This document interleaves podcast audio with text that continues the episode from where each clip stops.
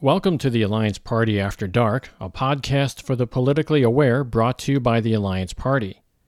Content for this episode was recorded on Sunday, October 25, 2020. And a good evening to you. I'm Dan Schaefer, producer of the podcast. This evening, we're talking with the Alliance Party National Chair, Jim Rex, and the Alliance Party Vice Chair, Michelle Griffith. As we close in on the all important election of 2020, it's important that we get an update from the top of the party and look ahead, beyond the election, toward what we hope is a bright future for all of America. Jim Rex has appeared many times in this podcast and is a welcome voice of reason in our current political tempest. He is a former educator, having worked as a high school English teacher and a football coach. He holds a PhD in curriculum and instruction from the University of Toledo in 2006, he ran as a Democrat and won the election to become the state superintendent of education in South Carolina. He went on to become a co founder and party chair of the American Party of South Carolina before becoming a part of the Alliance Party. Michelle Griffith is a strategic partner in Clearview Communications, a communications agency with a worldwide clientele. She is an accomplished senior media trainer, crisis communication advisor, and keynote speaker. She was previously a director with the American Moderates Party. Jim and Michelle, welcome to the Alliance Party After Dark, and thank you for joining us this evening. Thank you, Dan. We're, we're happy to be here. Thanks, Dan. And Jim, I should say, welcome back to the podcast. It's always a pleasure to have your soothing voice of reason gracing the digital airwaves. Well, I'm, I'm gonna I'm gonna save that line for my wife and my grandkids. Soothing voice of reason. Thank oh, you. Yeah. Well, that's that's something I wish I had. Um, so, anyways, let's get right into it. Uh, we have an election barely a week away, and I think it's no exaggeration to say that this is perhaps the most consequential election in a generation. The struggle is monumental. We are witnessing the culmination of a duopolistic war that some people, uh, including myself, are afraid it could spill into the streets as a real war. The duopoly, that is, the Democrats and Republicans, have so successfully divided this nation into polar opposites that it seems that no matter who wins at the top of the ticket, extreme angst will erupt in its wake. And yet here we are, the Alliance Party, much like other third parties, including the Green Party, the Libertarians, and several others, trying to offer a healthy alternative, but it seems we're just stepping into the middle of a boxing match between Floyd Mayweather and Oscar de la Hoya uh, you know, basically we're not likely to stop the fight and we're more likely to get hurt. So, so here's the big open-ended question: How is the Alliance Party making a difference in this election? Well, in many ways, Dan, um, this is the Alliance Party's uh, coming out party. This is our first inaugural election. Um, this is our inaugural election, I guess I should say, not first. That that's repetitive. Um, we're less than two years old. We filed with the FEC back in January of uh, 2019. So what what we're gaining from being in this uh, fight, to use your boxing metaphor, mm-hmm. is uh, we're establishing our name, our brand, on a much wider basis than we had previously. Uh, we're getting ba- ballot visibility, where our presidential candidate is on the ballot in 15 states, and uh, we have uh, state sanctioned uh, uh, him as a write-in candidate in another dozen states. So um, lots of voters will see the Alliance Party and our presidential candidates across the United States for the first time uh, in this election. And um, you know, we we're trying to make it uh, clear, and hopefully through our candidates, that messaging will start to resonate that we're not just another third party. Uh, you know, we've said from the very beginning that um, the danger that is being posed by the country that you referenced in your introduction by the duopoly uh, is not going to be met successfully by just having another tribe, another political party. Mm-hmm. God knows we don't need more imitations of what we already have. And so many third parties, some of which you just mentioned, are really just imitations of the two large parties. They're just uh, not as well funded, not as well organized, but they're essentially the same thing. Their politicians sound the same way, and that is not our our goal. Our goal is to present a different approach to politics. So um, we're making we're making real progress, I think, for a party that's less than two years old. We have a lot more work to do, but uh, I think we're on the way. And I, I would add to that, Dan, that uh, to Jim's comments, by the very nature of how we're structured, we're walking the talk for what America needs and what it should be. And that is um, just by the virtual name, the Alliance Party. Mm-hmm. Our growth has come mostly from forming alliances around the country and having people enter the conversation and join forces and bring the issues and how they're represented back to the voters. It's with the duopoly, it's lost. It's all about the national agenda, keeping Americans confused and in chaos so they can maintain power instead of actually representing the American voters and bringing the stability back to America. Mm-hmm. Well, how does that, uh, Jim? You mentioned how the Alliance Party is different, and I think Michelle, you expanded on that a bit. Um, I'd like to go into that in a, in a, little bit more detail. There's a lot of issues that have been on the forefront lately. The, the what I call polarizing issues. You know, the gun rights, um, yeah, flag burning, abortion. You go down the line, right? And and these are all polarizing issues. So, it, doesn't the Alliance Party do, do they have to play that game, or would, wouldn't they get caught in that game? Like somebody would ask them, okay, where do you guys stand on uh, you know gun rights or something like that? Don't we have to come up with some sort of a unified message out there? Well, that's that's really where we are different. Um, as, as Michelle said, we're we're trying to walk the walk, not just talk the talk. You know, words are cheap, and they're especially cheap in politics. Mm. And you can look at any poll of American voters and ask them what they think of uh, politics in America or politicians in America or political parties in America, and you'll see that it has very low approval ratings. For the most part, um, they don't trust our parties, they don't trust our politicians, they, they believe they all lie to some extent. And um, so, one of our challenges is that we have to differentiate ourselves from what people have understandably uh, come to believe is um, inevitable about how America presents politics and how politicians uh, approach voters. Mm-hmm. As as you know, Dan, and as your listeners hopefully know, if they've been listening to this broadcast, this podcast, um, we focus on the behavior of our candidates. Uh, they have to, for example, agree to term limits, a very specific definition of term limits, no more than a total of 12 years if they're running for a legislative office of any kind at the state and or the federal level. Uh, so we're the first party in, in, in, the history of America that has required term limits, explicated what we mean by that, uh, gotten candidate formal agreements, which they have to do before we will nominate them, to abide by that. And then we also have a strategy if and when the day comes, 12 years from now, for example, where if we have someone who doesn't abide by that 12 year maximum, that we will uh, run against them and defeat them if they choose to leave the party and try to run again. Mm-hmm. So, term limits is a big deal with us. We think we need public servants, not career politicians.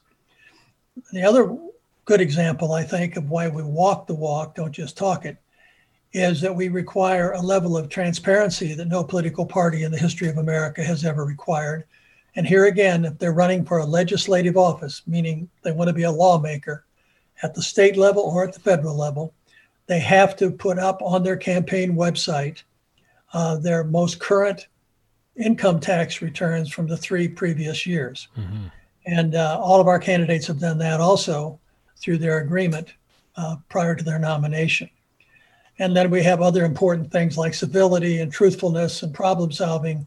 And those things are a bit harder to um, quantify, but of course, they're also very important.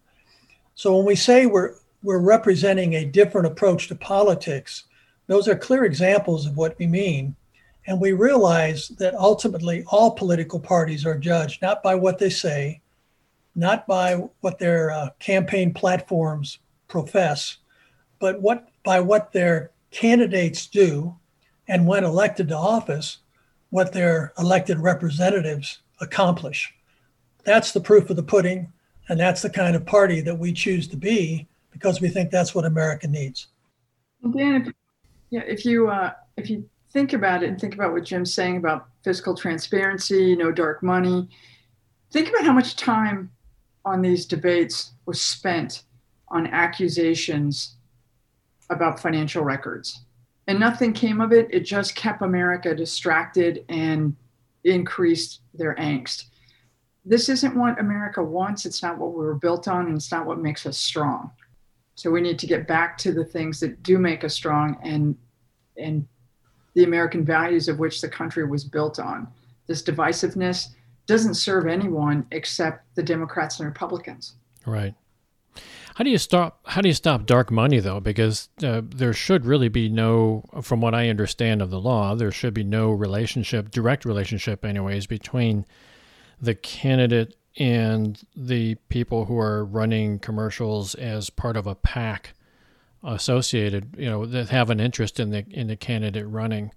Um, I mean, it, I, I, guess you know, currently with the Democrats and Republicans, you know, that there's supposed to not be any coordination between the campaign and and, and the PACs, but um, there probably is, right? So, but how do we prevent that? How would we? How would the Alliance Party prevent something like that happening? Well, first, first of all, Dan, you're right. It's a farce what you just described. Everybody knows in America that that there is not that distance or that separation in terms of communication and coordination between these special interest PACs and others that are dumping hundreds of millions of dollars in all likelihood mm-hmm. into our campaigns. Um, you know, most of us think that down the road at some point we're going to have to have some type of public financing of our campaigns. Right. And uh, we're going to have to have a very strict rule that all money must be um, publicly disclosed. You know, wherever, if it does come from somewhere else in the interim between now and full public financing of campaigns, that money has to be fully publicly disclosed, as disclosed as to where it comes from mm-hmm. and what the interests are that are being represented by that money. The reality is that's not going to happen until we start to elect a different type of person to elected office, both at the state level and at the uh, congressional and Senate level. Mm-hmm. And so uh, we can talk about getting uh, dirty money out of politics, but until we get dirty politicians out of politics, it's not going to happen. Yeah.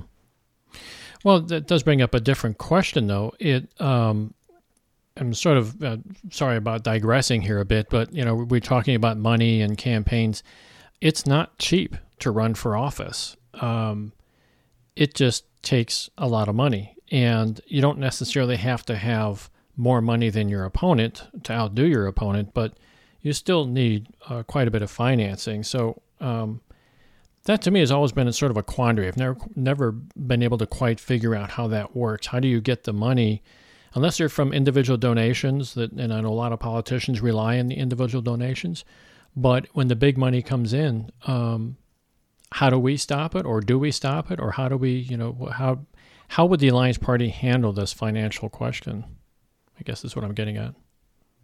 Well, right now it's like an arms race, and it, it it's not only expensive, but every election cycle it gets more expensive mm-hmm. because the the numbers get more and more outrageous, and uh, you know there's no end in sight. I'm in a state where uh, we have a, a pretty hotly contested U.S. Senate race between Lindsey Graham and, and Jamie Harrison.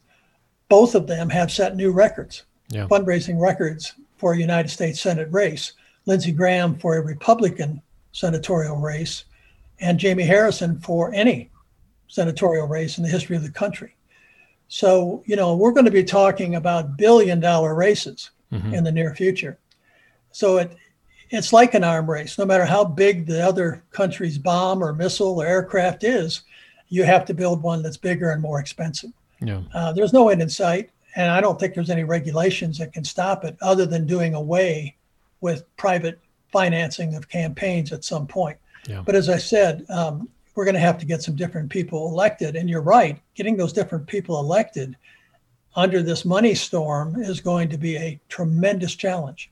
We don't have to have dollar for dollar. You said that, and I, I agree with you. But we have to have enough money to be competitive. And what we would prefer as a, as a, uh, a new approach to politics is to have grassroots donor support. We'd like to have, you know, hundreds of millions of people at some point uh, giving us 10, 15, 20 dollars uh, so that we're not representing a specific limited group of special interests, but we're trying to represent the interests of the general public and the common good for the country. Um, short of public financing, that would probably be the best scenario. Okay. Fair enough. That sounds good. The um, and, and I'd like to return right now to get back to some of the internal uh, things going on within the Alliance Party, specifically for campaigns. Uh, we have uh, at the top of the, our ticket is presidential and vice presidential candidates. Um, Rocky De La Fuente being president and Darcy Richardson running for vice president. Uh, can you give us an update on what's going on with their campaigns at this point? Yeah, Michelle, why don't you start out with that because you've been you've been involved uh, pretty deeply in their campaigns. So, uh, like everything else we do, we've taken somewhat of a strategic approach.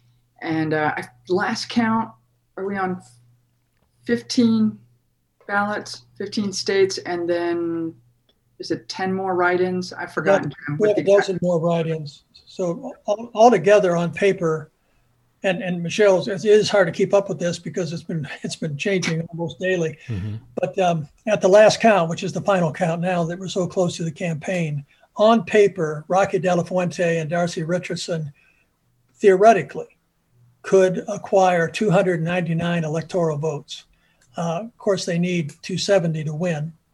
So theoretically, they are in the race and they are viable as candidates we have worked uh, again very strategically with news release announcements, and it's really creating an awareness. The American public has forgotten that they actually have a choice. That the whole third party stigma has been built systematically by the duopoly, so that Americans don't believe they have a third option. And yet, if you look around at other countries with less freedoms, those people have more options to to vote for leaders than we have here in America. Yeah. Which seems crazy. We have Baskin Robbins, 51 flavors of ice cream, but we only have two choices, red or blue. Yeah. And we don't like either flavor, too, to follow through with that analogy. Yeah. And I think, uh, well, I know because I've, um, we've gotten feedback where people have voted for our candidates, knowing that it's a long shot that they will win in some of some of the states where they are, but they've cast their vote as a statement that they've had enough yeah. of the duopoly. And, and if you listen to the interviews and talk to people, they have. They're looking for another option. They're exhausted with the lack of leadership, the chaos, and the fighting. Yeah. Well, um, so I have a, kind of a two part question because it builds on, on both these answers. Um, with uh, Rocky De La Fuente and uh, Darcy Richardson uh, being running for president, vice president, we must be getting some traction, uh, some name recognition out there. Is is are you seeing that? Uh, any evidence of that, Michelle? Actually, we are. Uh, I would say, yeah, daily. Now I, I haven't tallied it up yet for a media report, but daily there is media placement with their names, depending on the races. Uh, Maine is a big state for us and a big opportunity. Um, and so we've put a lot of time and attention into Maine. Mm-hmm. And while we don't expect um, a presidential win this year, it's something that has to be done because it's what Americans are accustomed to. How can you have a party and not have a presidential candidate? When in fact, the real movement takes place in the other offices. But it's we we were fortunate to have this opportunity, and it's um, certainly helped us increase our visibility and awareness, and let the American public know that there are options, and they should have those options. They should have those choices. You know, Dan, um, Michelle has me plugged into something called Google Search that um, pops up on my um, computer daily. Anytime Rocky De La Fuente or uh, Darcy Richardson's name is mentioned in any media outlet around the country. And it lights up every day, multiple times, especially these last few weeks. So, yeah, it, it has definitely given us um, party identity and even ballot visibility because of the states where they're uh, they're both on the ballot. And um, you know, Michelle mentioned Maine. One of the reasons we have focused on that state is that we have a historic opportunity in Maine to win an electoral vote. Mm-hmm. That has never happened in the history of the country. There's never been a presidential candidate other than a Republican or a Democrat who's ever won electoral votes. Um, so, you know, even Ross Perot, who, you know, got in the high teens and percentage of uh, votes in America, never won a single electoral vote. The reason Maine is an opportunity for us and our, our candidate is twofold. Maine is one of the two states that awards electoral uh, college votes by congressional district. It's not just winner mm-hmm. take all at the state level. And secondly, uh, and maybe even more importantly, Maine this year is the only state in America that is using ranked choice voting yeah. uh, for its presidential election, which means that if Rocky is the second choice or third choice of lots of voters, and none of the candidates on the ballot get 50% or more, they start counting those second and third place um, voting votes, mm-hmm. and that he could potentially win one of those congressional districts. Sure. So that's been a big deal. He's gotten a lot of visibility in Maine and even around the country because of that race. We also, the Alliance Party was part of a uh, lawsuit. Um, we were fighting the, the GOP in Maine that was trying to stop ranked choice voting. And we became a friend of the court with the state Supreme Court and that was eventually ruled in our favor. Our favor meaning maintaining mm-hmm. ranked choice voting. So um, yeah, there's been a lot of visibility for lots of reasons. Sometimes not as positive as we'd like, but we're being noticed. Yeah. And to Jim, Jim's point in Maine, I, I'd like to add, Mainers have voted not once but twice for ranked choice voting. Yeah. And the duopoly has filed lawsuits to, to unravel that, what they've actually, what the voters have actually asked for. Yeah. Yeah, that same thing has actually happened here in Missouri too. There's this uh, um, effort to pass what they call Clean Missouri, which actually passed in 2018, and it was supposed to allow uh, for a neutral demographer to draw the congressional district lines, among other things. And um, the legislature didn't like it. It's a supermajority Republican legislature. They didn't like it, so they're putting it back on the ballot again uh, this November. So it's mm-hmm. like uh, you know what they call Clean Missouri Reloaded, basically.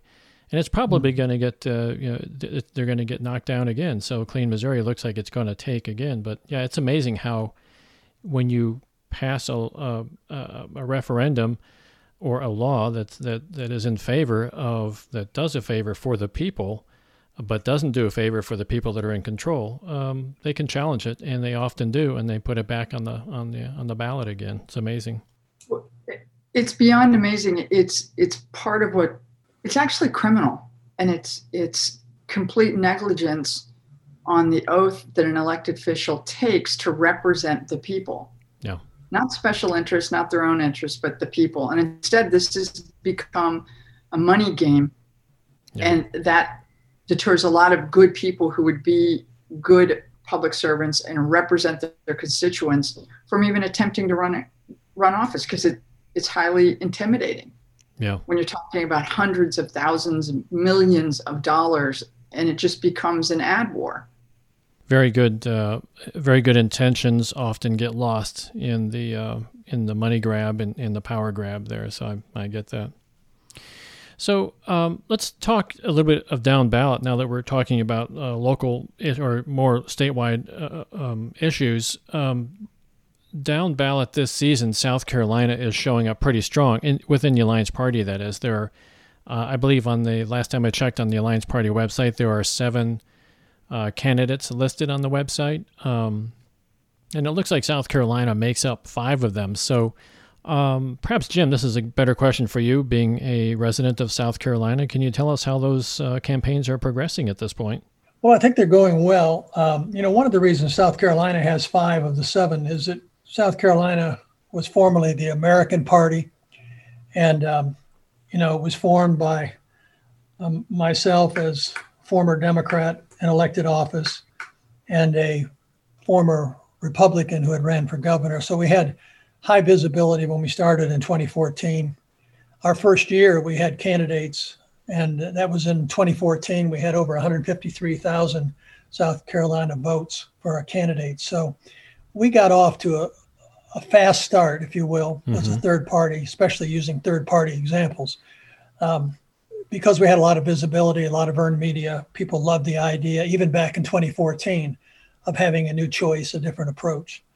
So, um, South Carolina is one of our protocol states in um, in the Alliance Party, along with Minnesota, because the the Independence Party of Minnesota, Jesse Ventura's old party, mm-hmm. has also had a, a long record in uh, in politics in that state, has a well established brand. And then we have uh, the Independent Party in Connecticut also, which merged with us, which has like 150 ballot lines in the state of Connecticut. So we have a lot of um, experience in those three states. In South Carolina, our candidates, uh, our five, are running for the South Carolina State Senate and for the South Carolina State House. Um, of the five, uh, three are women, one is an African American. Um, we have an independent filmmaker, uh, Brad Jane, who is running a very strong race in Charleston against a uh, Republican incumbent for the state house. Uh, I think he has a real shot at winning. So, um, you know, they've got all the same hurdles and obstacles that all third party candidates have, but um, they have some traction, and uh, we might actually see one or two of them pull off a victory. If they do, it'll be earth shaking, not only in South Carolina, but around the country. Yeah, indeed. And Dan, uh, I know you you have interviewed people from and associated with the party regularly. This brings up a good point that Jim mentioned on a protocol state, which is part of our growth, is that we have a state like South Carolina where they have experience and expertise and a solid structure to build on, and uh, Connecticut and Minnesota. And so those states are all helping the other states organize and bringing that experience and support. So while publicly it looks may look like we don't have that much of a presence we have a greater presence than what we're showing and then you'll see that accelerate as the protocol states expand okay yeah that we um, yeah we have had uh, brad jane on the podcast here um, sarah work we've had her twice on the podcast uh, she's running i believe for a state senator in south carolina and um, yeah, then of course we had Larry Stanley, who's not in South Carolina; he's in the state of Washington. So we do get them on online here. One of the things you you, you brought up too is it reminded me of a previous podcast where uh, states help out each other or districts help out each other. We interviewed a few weeks ago uh, a person from Sister District. I don't know if you've heard of them. They're mainly focused on helping Democrats at this point, but their whole theory is to take people that are from the states that are doing well and uh, revector them to uh, states where they're needed. So you can you can move resources around the country in a sense, in, in a virtual sense, that is. So you can make phone calls, um, you know, run virtual town halls and things like that.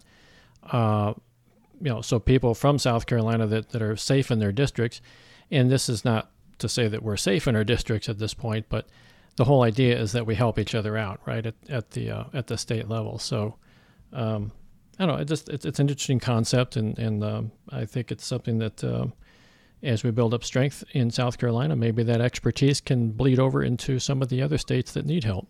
Well, that's part, as Michelle just said, Dan. That is that is a big part of our plan and our structure, is to take the states that have the kind of experience and expertise you just referenced, and uh, ask them to have a buddy system, if you will, with other states that are just getting started. You know, when you look at the growth of this party, which has been remarkable, I mean, we're a decade or more ahead of the growth, um, the growth rate of the Green Party or the Libertarian Party. You know, after less than two years, we have many more states, uh, and we're on the ballot and organized in many more states than either of those two parties were at this point in their in their evolution. So we have exceeded um, expectations from the very beginning. But um, but we have a lot more work to do, and um, we've grown. Let me just make everybody aware of this. When you think of our growth, and one of the reasons we're unique, we've grown organically. In other words, we've grown from scratch in a number of these states where we've gotten volunteers and leaders who have put together leadership teams, and those have become affiliates. In addition to organically, we've grown through mergers, as Michelle said, and you, if you said the modern Whigs Party, the um, American Moderate, the American Party in South Carolina, the Independence Party. Um, we're talking with the Reform Party in, in Florida about a merger. We've already agreed to merge with the American Delta Party in Delaware. And we're talking with two or three other parties about a formal merger. So, through mergers and organic um, grassroots development, we've gotten to the point where we feel comfortable that in 2021 we'll have half of the states organized under the Alliance Party. The other thing we've done this year, because we had presidential candidates, is we have done one time uh, cooperative agreements with third other third parties that had ballot access in states that are very difficult and expensive to get ballot access in. Mm-hmm. So Rocky de la Fuente is on the ballot in California and in Florida and in Michigan because we worked out an agreement for them to be on the ballot mm-hmm. with the uh, Reform Party, the Natural Law Party, and the American Independent Party. So those are the three approaches that we have used. And I think it's safe to say that no brand new third party in America has ever used that combination to grow a party as rapidly as we have grown. Well, that's good. And now you started talking about, uh, now that you started talking about 2021, I'm thinking 2022 myself, um, because now that we're growing, um, let's look into the future. And uh, I think we can safely anticipate that the 2022 campaigns will start in earnest on November 4 of this year, uh, if things go the way they've been going for a long time. Um, how are we positioned at this point? Uh, are we putting any plans in place right now to approach 2022? I guess this is kind of a Jim question as well. Well, I'll start it out. I, knowing Michelle, she'll have some some thoughts on this too. Um, yeah, one of the things that we've already begun to put together uh, are those items that we have learned from. You know, like any new movement or new develop or new um, initiative, uh, we've made some mistakes. We've also done some things for the first time that we would do differently if we were to do them again. So, project number one, goal number one, is to look at what's happened in this uh, inaugural election and what we've learned from it, what we would do differently. But after we've done that and gone through that exercise, which is an important one, um, we're going to have to get down to the nitty gritty, which is the grunt work of building a national system. And it starts at the local level. We've got to have these, these robust, sustainable organizations at the state level and even at the precinct level in our states so that we can field viable, effective candidates in 2022 and beyond. So that that's where a lot of our work is going to be focused over the next year mm-hmm. to get prepared for the 2022 and ultimately for the 2024. I wish there were an easier, less expensive, uh, bone tiring mm-hmm. way, but that's the only way. You've got to have a system that supports an organization that supports your candidates. To Jim's point, I would like to add to that. One of the things, one of the many things that makes us different is our whole approach is not just political. Um, because if it were, then then we'd just be doing the same thing that all the other parties are doing, and we wouldn't have the growth, the expansion, or the visibility and attention that we currently have. And part of that is uh, because of the diversity of the people that come together. We have people like Jim and others who not only have um, experience outside of politics, but they've been on the inside and they know what it takes, and they also know the inner workings mm-hmm. of, of how the existing establishment works and how they maintain power. We can turn around that and bring turn, take that information and bring it to a group of people who do not have that background, who might have business backgrounds and other diverse backgrounds, and look at how we change um, the playing field and change the rules so that we can compete effectively against them and grow and get the message to the American public and give the American voters some actual real content to make a decision on not the name calling and the blame game that goes on during these debates that really doesn't give anyone any information, any substantive material to make a decision. Right.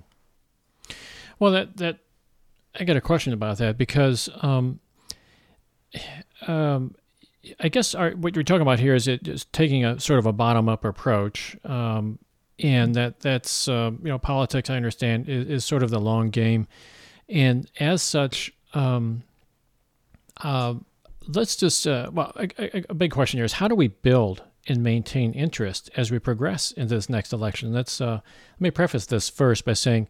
Uh, let's just say, for example, Biden wins this particular election, at the top of the ticket. And so most people may think that, you know, the nightmare of the extremist threat is over.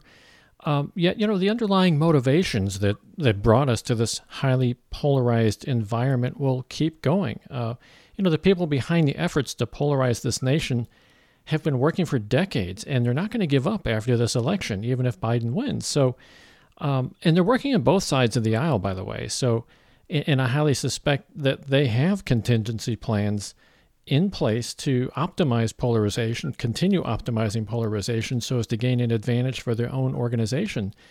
And so this not only is a question for uh, the Alliance Party, but for all party, all third parties.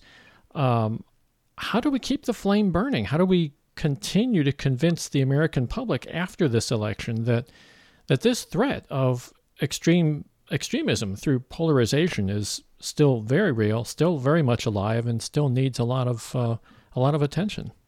So Trump is simply a symptom, and actually, uh, if, if, Biden wins, I actually see that uh, working in our favor, mm-hmm. Uh, simply because the noise is going to quiet down a bit in the chaos. Mm-hmm. Um, and that will certainly help us get our message out um, to the audiences. Right now, if Trump isn't getting attention, then he's creating some way to get attention. And so it's it's almost like having um, alarms going off 24 7 and right. they're so loud people can't hear anything else and the fear factor uh, biden's if he wins will want to calm that, and his approach is unity and to calm that noise. And as he does that, that will allow our message. Um, it'll give our message more more room to get out there and people to be able to hear it resonate and and begin to internalize it and think about that they do have power their vote does matter and here are the steps that they can take to begin to hold their elected officials accountable and to demand change. Now, now don't get me wrong, it's still the duopoly. Mm-hmm. Biden's just a different face on that whole machine. And that's why we talk about having to change um, change the rules and change the playing field in order to have the growth that we've had and to continue to grow and ultimately make a difference. You know, we have a mantra that we say to ourselves and each other within the party leadership almost daily. And it started back in Denver in 2018 when we first conceived this. And that is that, you know, we must, all of us, guard against becoming that which we seek to replace. That we don't we don't ever want to become just another political party. That that is not what America needs. That's not what America's asking for.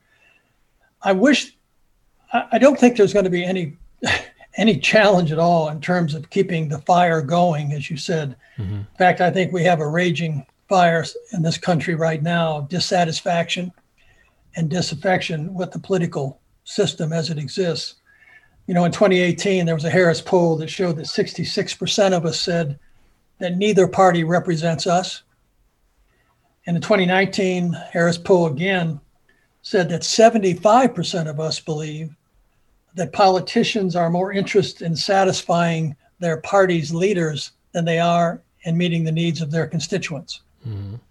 And then also in 2019, only 25% of us in a poll, national poll, said that we trust our government, which is controlled by the two parties. Um, that isn't changing. That's getting worse every time we ask Americans about this system and whether they believe in it, whether they trust it, whether it's serving their needs. Our challenge as the Alliance Party is to give people hope that there is a different approach that can save this democracy and can address not only the division that is tearing us apart, but address the problems that are not being addressed, all the way from climate change to income inequality to um, economic uh, sustainability, education, healthcare. You know the list, and most Americans know the list, and they know that those problems are not being addressed. So, our challenge is to look different enough, hopeful enough, effective enough that people will start voting for our candidates as a better alternative to what they presently have. That's well put. I, I, I think we, we should probably uh, think about ending on that note because I think that's very hopeful for the future. That's actually a different answer than I expected because I thought that you know when, when the when the uh, fireworks are over, everybody kind of you know folds up their lawn chairs, gets in their cars, and drive home. But I guess what you're saying is that really what's happening, or what would happen if Biden won, the noise level goes down so people can hear the uh, the the sounds from from the reasonable you know third party or the alliance party here uh, to um, perhaps you know understand the situation more comprehensively and make a better choice for next time around. I like that. Yeah, Dan, we're just getting warmed up. All right. Well. I like that sound. I like that a lot. Is, the um, I, I, think I asked this earlier, but I just want to make sure. Are, are we seeing any um, our party membership grow at all at this point? I'm, I'm, I'm, certainly I'm getting a lot of emails, unsolicited emails from people that are listening to this show and people that are interested in the Alliance Party. Um, I imagine you guys are probably getting a ton more than I am. What uh, are we getting an increase in membership at all? Well, let, let, me let me define membership because that's a that's an interesting term. You know, in some states in our country, people register by political party, mm-hmm. and in those in those states, that's often the number that people are thinking about when they say membership. Yeah. How many people have registered as affiliated with your party? In other states, the majority, I think, and South Carolina is one of those, you don't register by political party. So you don't really have a membership, um, you know, indicator mm-hmm. other than the people who vote for your candidates. I mean, in any given election, you can tally who voted for you and assume that those people are members. But as you just said, Dan, another definition which ought to be included are the people who are paying attention to you, who are who are listening to your messaging, who are inquiring, who are volunteering. If you put all that together, all those sort of subcategories, definitely we've gone from virtually zero in less in less than um, two years to certainly hundreds of thousands of people who know about the Alliance Party and who are getting our newsletter, visiting our websites, either at the state level or the national level, or who are contacting us about being candidates in the future. And we already have people who are talking to us about running in 2022 and even in 2024. Uh, so Mm-hmm. Yeah, it, it's going up. I don't know how to put a number on it right now, but it's certainly increasing dramatically. Yeah, I guess what so I was thinking about. Oh, go ahead, Michelle. Yeah, clearly our focus right now is this last uh, this last stretch into the election, and then uh, post-election, we'll be gathering that kind of data uh, to see what our fol- followers and trends look like. Um, that'll be part of uh, our whole strategy going into this next round, which for us starts shortly after November 4th. Okay.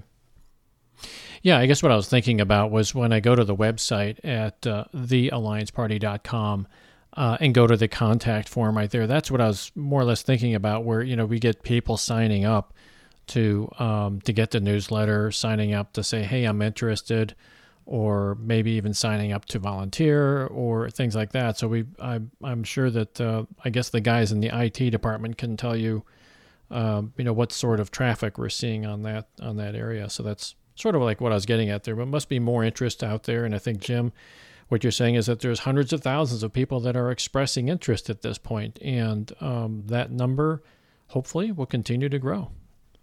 Yeah, I think so. And you know, lot, some of that interest is being expressed at a state level, especially in these protocol states we talked about, where there's already uh, an identity with this with this party at that state level. And in other cases, it's coming to the national website. Good.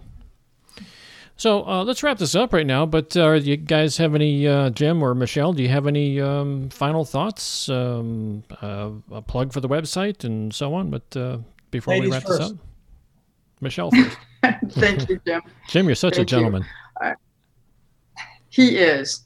Uh, it, I'm, and I'll just take this moment to plug Jim. Uh, he's just a phenomenal human being, and I'm really honored to have the opportunity to work with him on such an important mission. And with that, uh, if people are interested in learning more, it's theallianceparty.com.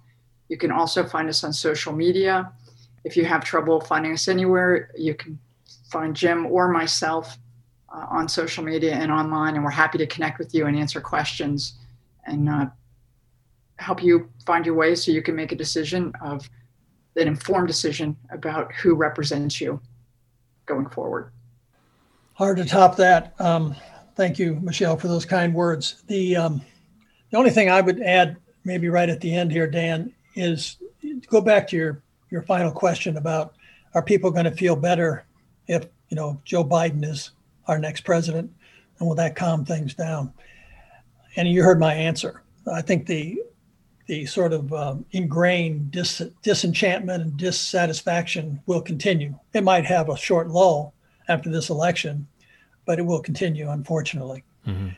And part of that is that I, we as Americans have to get much more sophisticated about what it's going to take to maintain and protect this democracy.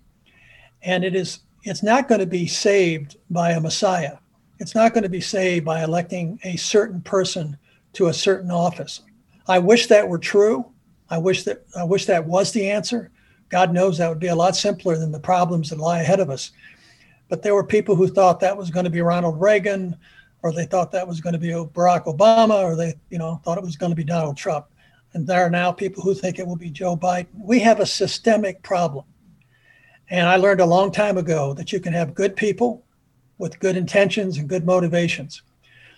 And they can go and try to solve problems. But if you're putting them up against a system that is broken, bet on the system every time. Because good people come and go, they get corrupted, they get exhausted, they get limited. But systems persist and persevere. And when we're talking about changing, is a system that is really destroying our opportunities to have a more perfect union, to have the kind of democracy envisioned from within. And until we become aware of that and sophisticated enough as voters to understand that, we're going to keep, uh, you know, throwing these hail mary passes, thinking that this person or that person is going to save us. Nobody's going to come to save us. We're going to have to save ourselves. And that's the hard work of politics, isn't it?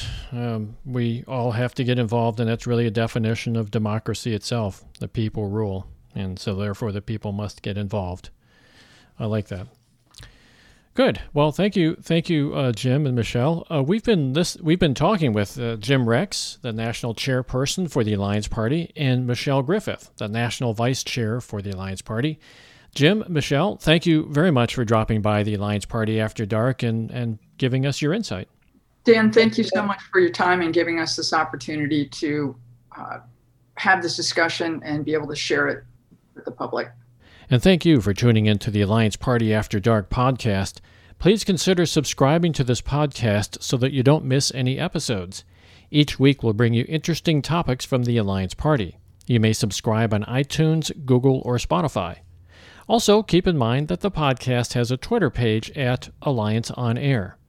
And if you have any suggestions for future topics or people we might want to interview in a future podcast, please drop us an email at podcast at theallianceparty.com. All content for this podcast is copyright the Alliance Party. Views expressed in this podcast do not necessarily reflect those of the Alliance Party. This podcast is a production of the Alliance Party, a decades long movement of fiscally conservative, moderate, accountable, and reasoned independents, former Democrats, former Republicans, and alienated voters who demand that our elected officials work in the spirit of nonpartisanship for all constituents and provide a better future for our country. This podcast was made possible by your donations to the Alliance Party. If you'd like to join the Alliance Party, visit our website at theallianceparty.com. Drop in and see what we're all about and get involved. Volunteer your time, make a donation, submit an article or blog, or run for office. We'd love to hear from you. I'm Dan Schaefer, producer of the Alliance Party After Dark, and on behalf of everyone at the Alliance Party, have a wonderful evening, a great week ahead, and we hope you drop in for our next show. Be safe, be aware, and please take care of yourself and those around you.